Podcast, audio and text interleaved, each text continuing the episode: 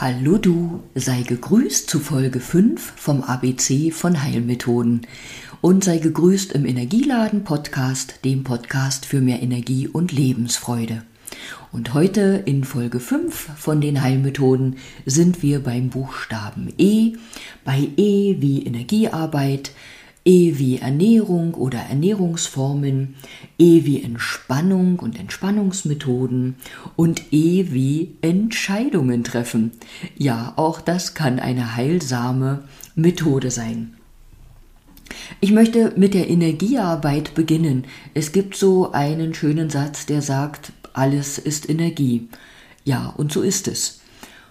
Und ich habe zum Thema Akupunktmassage erzählt, dass es Energielehre heißt, die Energie oder der Energiekreislauf ist allen anderen Funktionen unseres Körpers übergeordnet und ähm, im, in der Energiearbeit, in der Energiemedizin heißt es, Schmerz ist der Schrei des Gewebes nach fließender Energie. Also Energie kann auf vielfältige Form auch blockiert sein und es gibt vielfältige Methoden, diese blockierte Energie zu lösen, zu befreien. Es gibt zum einen Anwendungen, die wir direkt körperlich machen. Die Akupunktmassage habe ich ja gesagt, das ist eine Anwendung, die den Energiefluss in unserem Körper wieder in Gange bringt. Und dabei wird mit einem Stäbchen gearbeitet, das, mit dem man über die Energiebahnen zieht oder auch an den Ohren ähm, arbeitet oder bestimmte Punkte drückt, setzt. Energiearbeit kann durch das Auflegen der Hände funktionieren, egal ob die Hände direkt an deinem Körper anliegen oder auch ein Stückchen entfernt sind. Und es gibt wirklich viele, viele Methoden, ähm, das würde hier den Rahmen brechen, aufzuzählen, ja, was es alles an Energiearbeitsmethoden gibt. Ähm, und Arbeit ist vielleicht gar nicht so das richtige Wort dafür, weil Energiearbeit ist in irgendeiner Form ein Segen. Ähm, ich musste so schmunzeln. Bei Energiearbeit habe ich heute Morgen beim Laufen auch an Lichtarbeit und Lichtarbeiter gedacht und da habe ich geschmunzelt, weil mein Vater auch in irgendeiner Form ein Lichtarbeiter war oder ist, denn mein Papa ähm, war Elektriker bis zu seinem Rentenalter. Ja, und der hat ja für Licht gesorgt, also ein Lichtarbeiter, auch im weitesten Sinne. Ähm, zur Energiearbeit nochmal zurück, weil ich auch gesagt habe, wenn der, der Therapeut, die Therapeutin mit den Händen arbeiten, müssen die gar nicht immer deinen Körper berühren.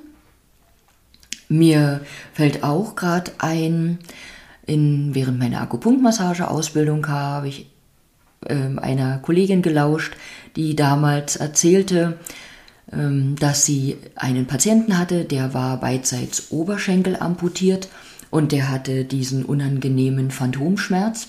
Und mit der Arbeit, die sie machte, arbeitete sie praktisch in dem Bereich, wo gar nichts mehr war, also wo gar keine Beine mehr waren, wo kein Knie, kein Unterschenkel mehr war. Aber sie wusste, sie hat da ähm, energetisch zu arbeiten. Und natürlich ist das für den, der das macht, das erste Mal wirklich komisch. Und äh, auch dem Patienten darf man erklären, warum man das macht. Und sie hatte großen Erfolg dabei. Und das ist wirklich nicht spooky oder kein Hokuspokus, denn wenn jemand zum Beispiel eine Amputation hatte, egal ob da jetzt ein ganzes Bein fehlt oder ein Finger oder eine Kuppe, in der Aurafotografie kann man nach wie vor die Aura des gesamten Körpers erkennen. Also, obwohl da gar kein Bein mehr ist, siehst du das Auralicht noch da, wo mal eins war. Und darin liegt auch begründet, warum du in der Luft sozusagen im Nichts behandeln kannst, weil du trotzdem darauf Einfluss nimmst auf das Energiesystem des Patienten. ja, die Story fiel mir dazu gerade noch ein. Was wollte ich denn eigentlich sagen? Ach ja, bei Energiearbeit ist es äh, manchmal auch zum Schmunzeln. Viele Menschen sind ja gewohnt, wenn sie zum Therapeuten kommen, sich ähm, auszuziehen und den Rücken frei zu machen. Ja, und bei der Energiearbeit, da ist Schnuppe, ob du splitterfasernackt bist oder eine leichte Bekleidung anhast oder auch ein Pullover. Die Energie durchdringt deine Kleidung und da ist es nicht nötig, dass du dich auskleiden musst. Ähm, ja. Wenn du zu jemandem gehst, der dich in irgendeiner Form energetisch behandelt, möchte ich dir nur ans Herz legen, dass du darauf achtest, dass du dabei ein gutes Bauchgefühl hast, ähm, dass die deines Erachtens nach die Chemie zwischen euch stimmt. Ähm, ja, es war mir wichtig zu sagen. Ernährungsformen habe ich genannt und da ist es fast so wie mit der Energiearbeit. Es gibt so viele verschiedene Ernährungsformen. Es soll nur noch mal gesagt sein, dass Ernährung etwas Heilsames ist. Und ursprünglich, als wir noch gar nicht so modern gelebt haben und in dem Überfluss und in dem Maß von Sachen, die wir uns ähm, reinstopfen können, die gar nichts mehr zu tun haben mit Nahrungs- oder Lebensmitteln.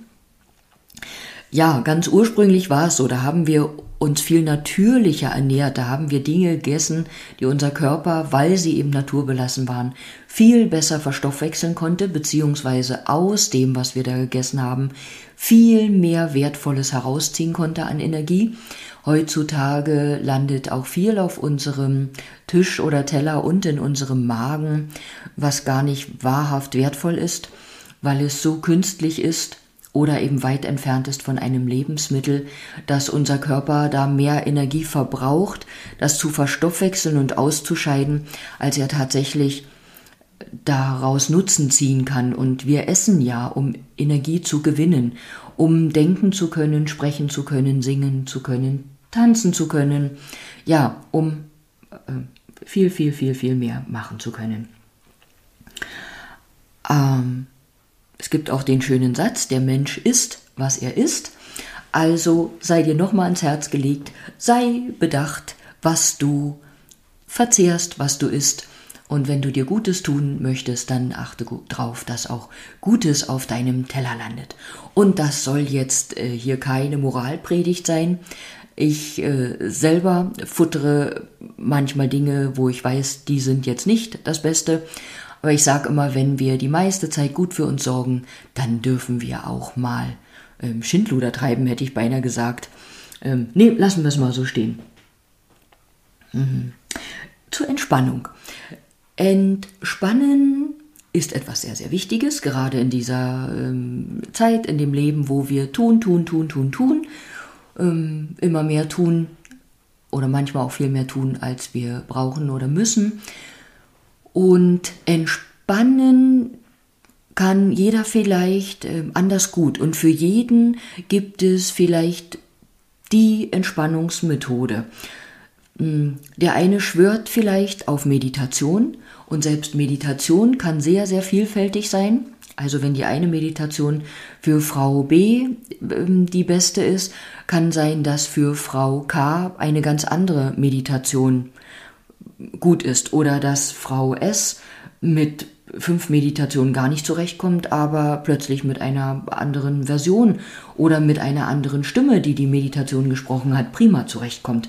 Also auch da braucht man nicht gleich beim ersten Versuch ähm, aufhören oder wenn du mal versuchst zu meditieren und ähm, das gelingt dir beim ersten Mal nicht wirklich da zur Ruhe zu kommen, dann gib dir gern noch eine weitere oder noch mehrere Chancen. Ich hatte auch schon Kundinnen, Patientinnen, die vielleicht von der Kur oder Reha kamen und da also Meditationen kennengelernt haben oder auch andere Behandlungsmethoden und sagten, oh, das war nicht so ganz meins, aber naja, wir probieren nochmal und dann plötzlich passt bei uns die Chemie und es funktioniert prima, egal ob mit der Behandlungsmethode oder eben der Meditation. Entspannen, weißt du selber, kann aber auch oder funktioniert prima in der Natur. Egal, ob du da ausruhend liegst oder spazieren gehst oder Gartenarbeit machst, wenn wir in der Erde wühlen und uns mit der Erde verbinden, das kann sehr entspannend sein, auch wenn man dabei körperlich aktiv ist. Mir geht es auch so, wenn ich meinem Vater bei der Waldarbeit helfe. Ja, dann ist das körperlich anstrengend, das Holz zu schleppen oder zu tragen. Aber für den Kopf, für die Gedanken, den Geist ist das Entspannung pur. Ja, ich, wenn du das noch nicht gemacht hast, dann geh mal auf die Suche und entdecke, was für dich die beste Entspannung bringt. Und da gibt es für jeden etwas. Ja. Und das Entscheidungen treffen habe ich vorhin noch genannt. Warum habe ich das bei den Heilmethoden genannt? Wir tun uns ja manchmal oder gar nicht so selten schwer, eine Entscheidung zu treffen. Und ich versuche es kurz zu machen. Ich bitte dich, zwar schon zu überlegen und die Dinge zu überschlafen und nicht übers Knie zu brechen, aber dann irgendwann eine Entscheidung zu treffen, weil die Zeit, in der du keine Entscheidung triffst, in der du dich herumschlägst und hin, also mit Gedanken herumschlägst und hin und her überlegst und mal so und mal so denkst, und einfach keine Klarheit findest oder dich nicht traust, die Entscheidung zu treffen, das kostet so, so viel Energie und das zehrt so und das lenkt dich auch so viel davon ab oder gibt dir gar nicht die Chance, dich um andere wichtige Sachen zu kümmern. kümmern. Also habe irgendwann den Mut, eine Entscheidung zu treffen und vertraue einfach, wir werden nie wissen, was die richtige oder falsche Entscheidung war. Und wenn vielleicht doch eine Entscheidung sich als falsch in Anführungsstrichen herausstellt, dann kannst du doch wieder neu entscheiden, dann kannst du doch wieder einen neuen Weg einschlagen. Ähm, ich sag's immer ganz krass, ich meine, wenn du dich entscheidest, dir die Hand abzuhacken, sage ich jetzt mal ganz leise, dann ja, lässt sich da nicht viel äh, revidieren. Aber wenn du jetzt vielleicht eine Entscheidung triffst, Weg A zu fahren und du merkst aber, Mensch, der ist zu steinig, auf dem fühle ich mich gar nicht wohl, na dann schlag eine andere Richtung ein und fahre oder gehe auf Weg B weiter. Ändere die Route, justiere wieder neu aus. Selbst wenn du in eine, dich für den Umzug in eine Wohnung entscheidest, in der du dann feststellst, Mensch, da fühle ich mich doch nicht wohl oder hier passt es doch nicht so. Wer sagt denn, dass du nicht wieder umziehen kannst? Natürlich ist das mit Aufwand verbunden, aber nichts muss für die Ewigkeit sein. Ähm, ja, habe den Mut, Entscheidungen zu treffen. Und auch Entscheidungen haben etwas mit der Energie unserer Gallenblase zu tun. Wer schon mal bei mir im äh, Entscheidungstreffen-Workshop war, der hat auch davon gehört.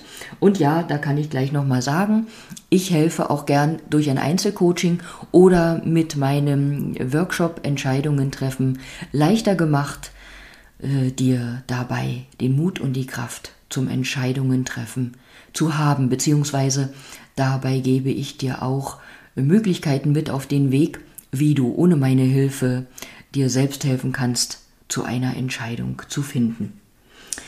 Ich danke dir an dieser Stelle wieder fürs Zuhören, wünsche dir einen schönen Tag und sage bis bald, vielleicht bis morgen zur nächsten Folge oder übermorgen zur nächsten Folge beim ABC von Heilmethoden.